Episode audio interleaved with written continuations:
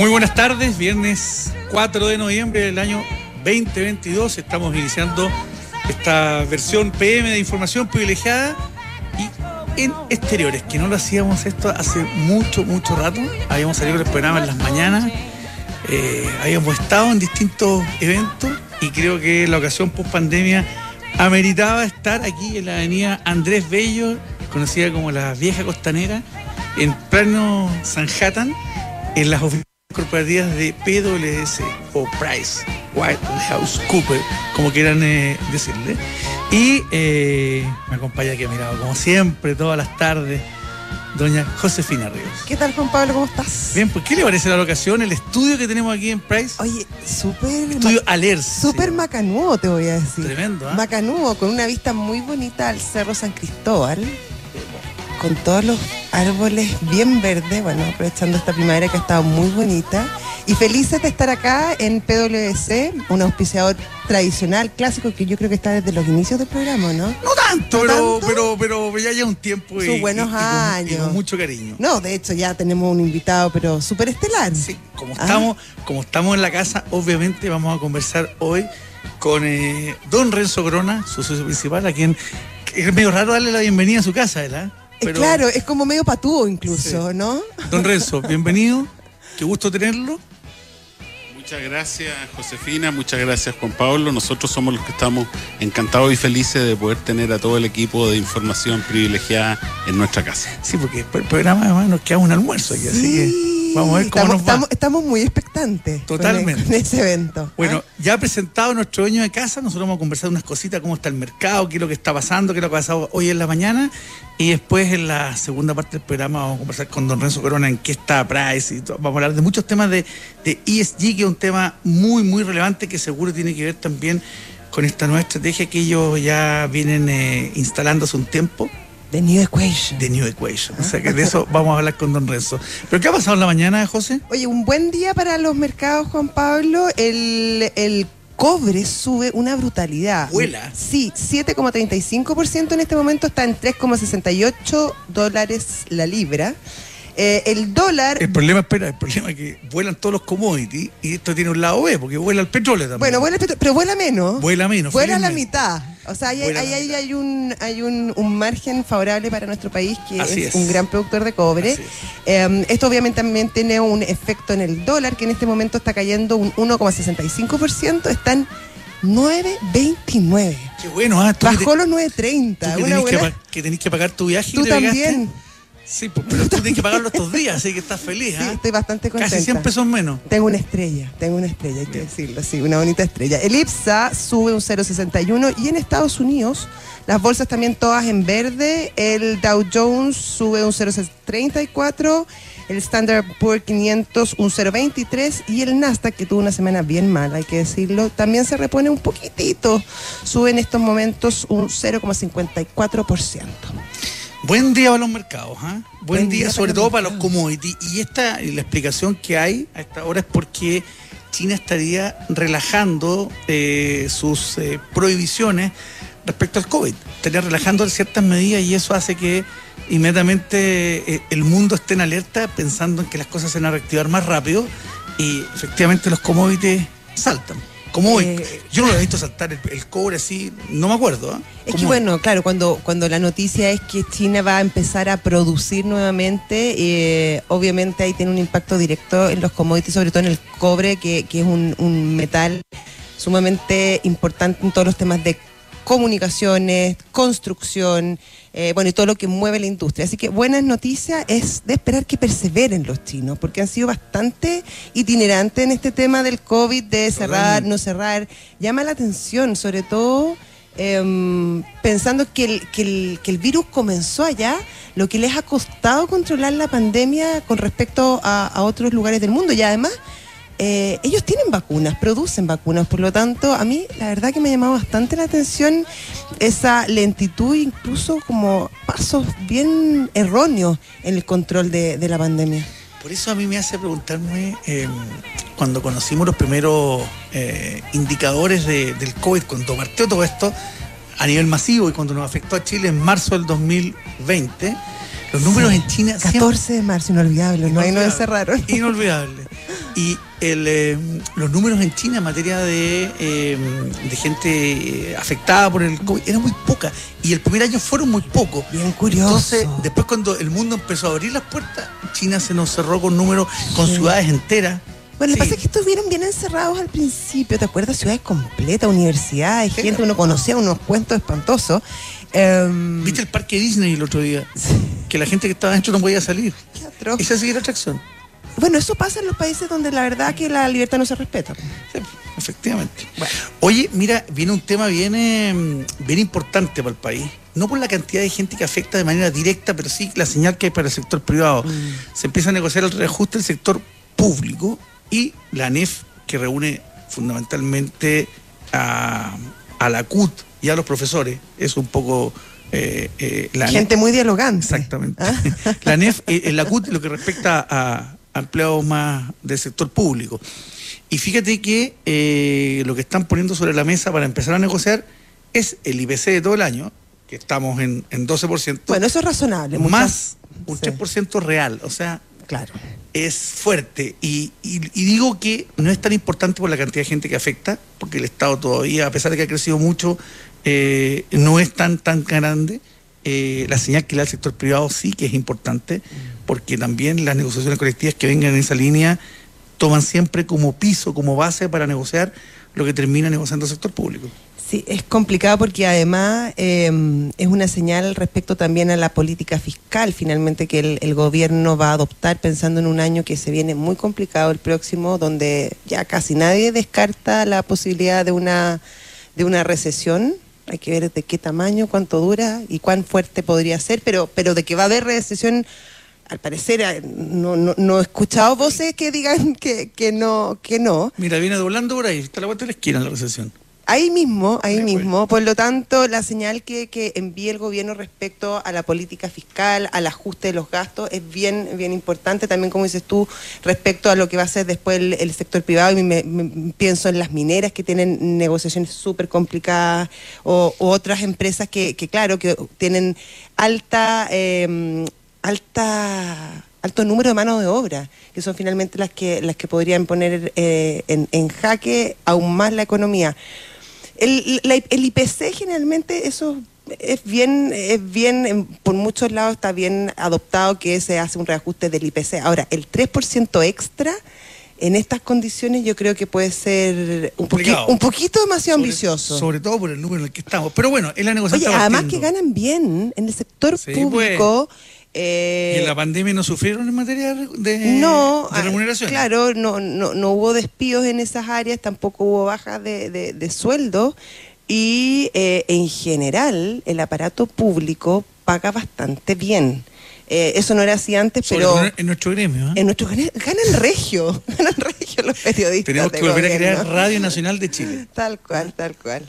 Oye, José, y fíjate que una buena noticia también, antes ya de ir a, a, a conversar con nuestro invitado, es que la inflación empieza a ceder también y ya estamos en mínimos en nueve meses en precios globales de alimentos que tienen que ver con, eh, con la carne, con el azúcar, los aceites vegetales y los lácteos. Sí. Fíjate que una, una buena noticia, eh, eh, lo conversábamos la otra en el programa, las malas noticias en el corto plazo van a ser buenas noticias, porque significa que está desacelerando la economía, mm. que es una cosa que, que estamos buscando. El sí. mundo está buscando que se desacelere la economía para poder bajar la inflación, para volver a recuperar fuerza y empezar a crecer. Pero mientras tengamos la temperatura con fiebre, no vamos a seguir creciendo. Sí. Oye, y en una última cosita, el, hoy día el ministro de Hacienda, Mario Marcel, en una entrevista radial, eh, entregó más detalles respecto a este proyecto de reforma previsional que presentó el gobierno eh, y entregó números. Dijo que eh, al Estado le va a costar esta reforma cerca de cuatro mil quinientos millones de dólares, es decir, entre un uno coma tres y un uno coma cinco puntos del P I B.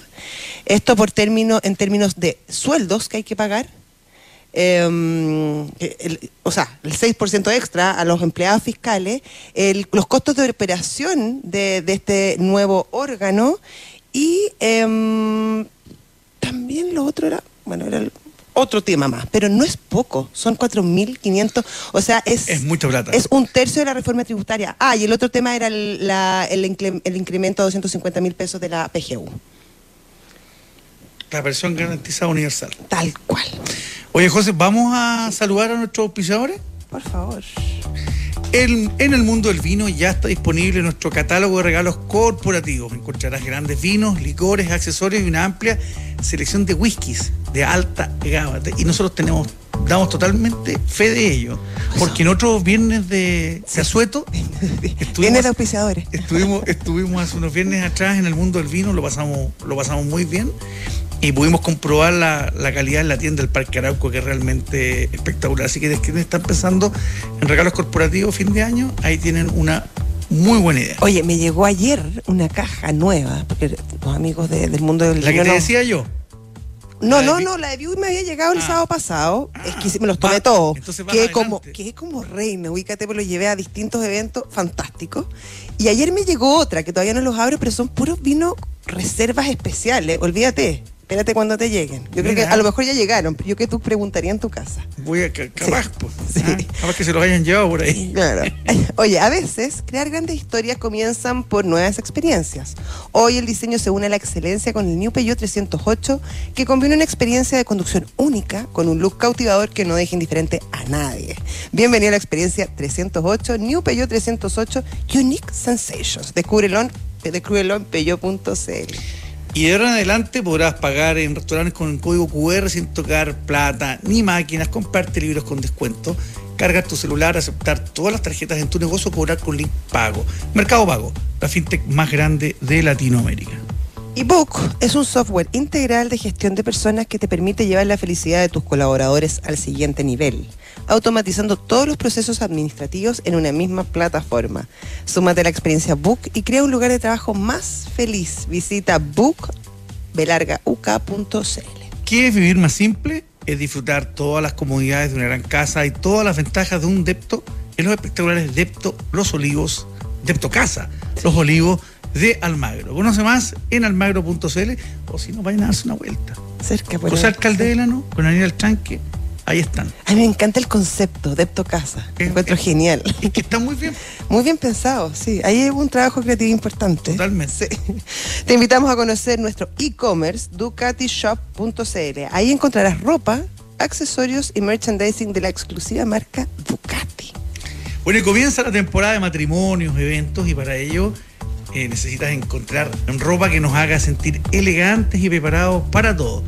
Brooks Brothers te invita a revisar su nueva colección pensada para ese evento tan especial. Puedes ir a las tiendas o si no en brooks brothers punto c l. Y si tu objetivo es un auto, tener tu propia casa o estudiar en el extranjero, lo puedes cumplir invirtiendo desde tu app Santander en la sección Objetivos. Más información en santander punto c l. Santander, tu banco. El convenio Empresa de Econo Rent es la solución integral para las necesidades de movilidad de tu empresa, leasing operativo para tu flota a largo plazo, rendos mensuales para, con descuentos progresivos y Renta Car para el corto plazo. Econo Rent, Car Rental, mejor tarifa, mejor servicio. Y bueno, hemos dejado para el final eh, a PricewaterhouseCoopers, P W C, que con su New Equation nos invita a mirar el mundo de los negocios, a mirar la empresa desde otra perspectiva, integrando temas que, que bueno, nos han venido a sacudir un poco, como eh, la disrupción tecnológica, el cambio climático, las modificaciones geopolíticas, bueno, el COVID, como conversábamos al principio. Hay un montón de nuevos elementos que obviamente desafían a la empresa y desafían el mundo. Y hoy estamos justamente acá en P W C para conversar de estos temas. Eh, estamos con Renzo Corona, socio principal de P W C Chile. Así que bienvenido y muchas gracias por la invitación. Nuevamente. Muchas gracias a ustedes. Oigan, y estuve contando la cantidad de auspiciadores. Tienen diez. Sí. O sea, si uno empieza a hacer los cálculos, parece que el programa le está yendo muy, muy bien. ¿Eh? Ha sido un buen año este. Está bien. Está ha sido bien. Un buen año. Sí. Ha sido un contracíclico. Exacto. Vamos a ver cómo es el... Oye, Renzo, entrando, entrando en materia, porque queríamos hablar un tema que, que tiene que ver con, con la mención que hacía, que hacía la José, eh, y que tiene que ver con, con E S G, que pasó a ser, no, no quiero decir de un día para otro, pero pasó a ser... Eh, en un minuto rompió una, una barrera, rompió una frontera y un tema que parecía medio blando, que estaba en una subgerencia, en, en una gran empresa, medio perdido, con un reporte indirecto hacia, hacia la cabeza y hacia el directorio de la compañía, pasó a ser clave, pasó a ser clave y las compañías entienden hoy día que esto es tremendamente relevante para su subsistencia y para su crecimiento. ¿Qué, qué nos puedes decir de, de eso? Mira, primero decirte que este, efectivamente este concepto se está instalando, pero yo, yo creo que tenemos que tener cuidado, porque si ustedes hacen memoria, tiempo atrás hubo otro concepto que se llamó el famoso R C E, la responsabilidad social empresarial. Y, y, y sabemos que eso no terminó muy, muy bien. Y a lo mejor yo creo que no terminó bien por eso mismo, porque se, las empresas quedaron como gerencias de responsabilidad social. Entonces yo hacía mis negocios, como los hago siempre, pero tenía un brazo eh, en que yo mostraba mi cara bonita, mi cara buena, hacía, hacía quizás, hacía beneficencia. Filantropía. Hacía filantropía, beneficencia. El concepto E S G es distinto y tenemos que tener cuidado con que no termine como terminó la responsabilidad social empresarial, que terminó mal. ¿Cuáles son las diferencias profundas, Mira, entonces, yo, que hay entre yo, los dos? Yo veo, yo veo una cosa muy central. Esto tiene que ver con la... tiene que estar totalmente alineado en la estrategia de la empresa. Y esto no es una gerencia, esto tiene que partir desde, desde el directorio, tiene que partir desde arriba, y hay que eh, empapar a toda la empresa eh, a que se entienda que la empresa tiene un rol económico, que eso lo tenemos todos muy claro, ¿no es cierto? O sea, si, si, la, si la parte económica no funciona, no hay nada. ¿eh? Una parte económica que tiene que seguir funcionando bien, pero la empresa también tiene un rol social. Y la empresa también tiene una responsabilidad ambiental. Yo, a ver, cuando reflexiono sobre esto, a veces pienso que es volver un poco a los orígenes, al origen de la empresa. Si la empresa, ¿por qué nace la empresa? La empresa nace para resolver problemas de personas, directa o indirectamente. Y en Chile lo sabemos bien, que hemos tenido grandes empresarios. Y yo, por lo menos, los grandes empresarios que he tenido la suerte de conocer, yo les aseguro que ninguno de ellos creó empresa para hacerse rico. No estaba, no, no estaba en su mente. No, no, no, no estaba en su mente la EBITDA. Yo, yo creo que entre, entre las escuelas de negocio, el desarrollo de los negocios, nos hizo un poco perder eh, lo que realmente es importante. Lo importante es que las empresas tienen que resolver en buena forma problemas de personas. Tienen que preocuparse, hoy sabemos, antes no, de temas ambientales, y tienen una responsabilidad social. Y el EBITDA es consecuencia de haber hecho todo eso bien. El EBITDA no es un fin en sí mismo. Y nos empezamos a centrar mucho, yo creo que en los últimos años, probablemente con el desarrollo del mercado de capitales, ¿eh? que tuvo muchas cosas buenas. Nos empezamos a centrar mucho y yo creo que nos confundimos y empezamos a creer que el resultado de la compañía era el objetivo, y el resultado de la compañía es la consecuencia de haber hecho las cosas bien. Entonces, tratando de responder a su pregunta, que es compleja, eh, yo creo que la gran diferencia es que esto hay que vivirlo desde, no sé, desde el directorio, desde el controlador, desde el gerente general. Hay que estar convencido que la empresa tiene estos, estos tres roles. Claro, ahora... coincidiendo contigo que yo creo que en, en, la, en la mente de los empresarios, de los emprendedores, eh, la ganancia se da por añadidura, no deja de ser importante, porque muy eh, es muy relevante sobre todo para que funcione bien la empresa y para que pueda cumplir también su rol social. Eh, en ese sentido, ¿cómo este concepto del E S G eh, se apalanca o premia o de alguna manera favorece también eh, la, la la productividad y también las ganancias de la empresa? Yo, yo comparto plenamente, Josefina, con lo que tú dices, ¿eh? O sea, todo parte de que la empresa tiene que ser rentable. Esto, esto no es, esto no hay que mirarlo como, como filántropo. La empresa no es una fundación. La empresa tiene que no. ser rentable, tiene que ser eficiente, eh, pero eso no es lo único.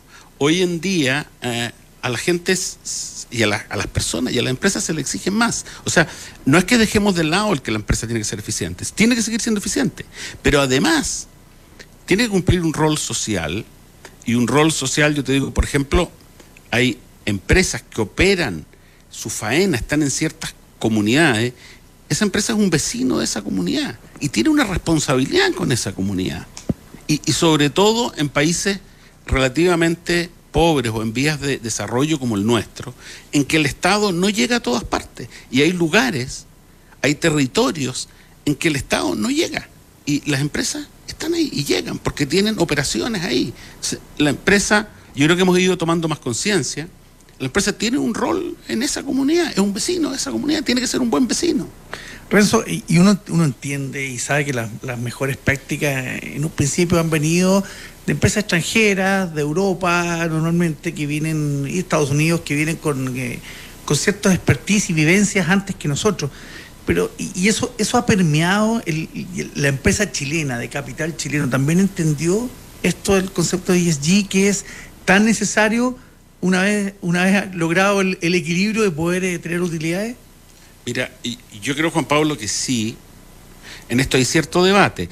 ¿Sabes lo que pasa? Que cuando el concepto de E S G se empieza a confundir con la filantropía, tenemos un problema, porque efectivamente uno no puede hacer filantropía con, con recursos ajenos. El gerente no es el dueño. Claro. Entonces, esto hay que pensarlo en, en, en la sostenibilidad de la empresa en el largo plazo. Una empresa eh, podrá generar muy buenas utilidades de corto plazo. Eh, pero si no es, si no se preocupa de temas sociales, si no es un buen empleador, si no se preocupa de temas ambientales, sin duda no va a poder subsistir en el tiempo y no va a poder generar buenas utilidades en el mediano y largo plazo. Entonces, quiero volver a lo que Josefina decía. Al final, el tema es maximizar. Yo, yo sigo creyendo en el concepto de maximizar el valor para el accionista. Eso yo creo firmemente en eso.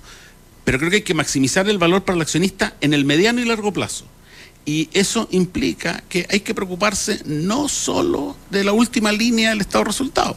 Renzo, cuando conversamos me da la sensación de alguna manera que estamos refiriéndonos a empresas grandes, pero me imagino que este concepto también se puede introducir a medianas empresas, incluso a empresas más chicas. ¿Cómo este concepto lo podemos integrar a la empresa en general y no solamente pensado en estas multinacionales que de hecho tienen mucho más espalda para implementar este tipo de políticas?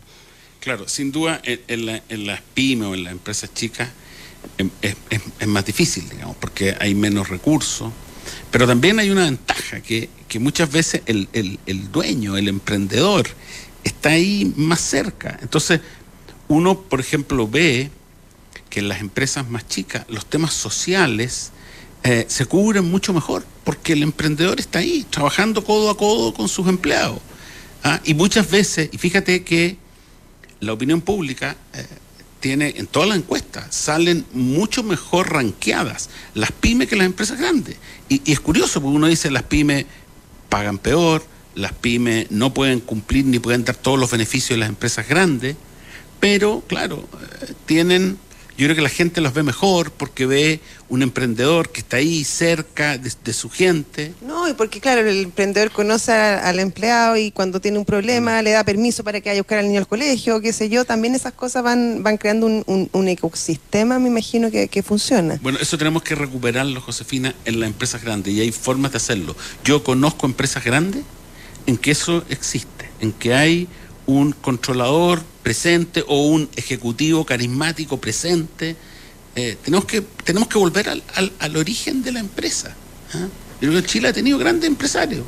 Y las empresas se están dejando ayudar, se están y están queriendo ser ayudadas en este ámbito. Le pregunto desde la, desde la consultoría de ustedes en ese ámbito. Sin duda, sin duda, sin duda. Yo creo que en esto hay mucha inquietud, también hay desconocimiento, hay temor, hay preocupación de hacer esto mal.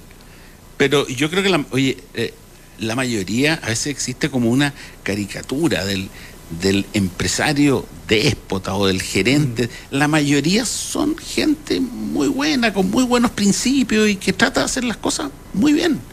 ¿Ah? Lo que pasa es que eh, el, el día a día es difícil, sabemos bien, no hay muchas presiones, no, no es fácil. O sea, yo no critico, o sea, yo entiendo esta presión que hay sobre los resultados. ¿Ah? Y yo creo que tiene que haber presión sobre los resultados. Lo único que digo es que no puede ser lo único. No nos podemos centrar solo en eso. Oye, y en esta línea, ¿en qué momento se deslindan las responsabilidades de la empresa con las del Estado? Y por ejemplo, si vas a hacer un embalse, pensando en la industria de la agricultura, eh, y vas a hacer un embalse que obviamente son, son, son inversiones grandes, que obviamente necesitan probablemente ayuda de, del Estado, pero también... Eh, la, la ayuda de, de los privados, que va, también beneficia finalmente a toda la comunidad. ¿Cómo, dónde se produce? ¿Cuál es el deslinde?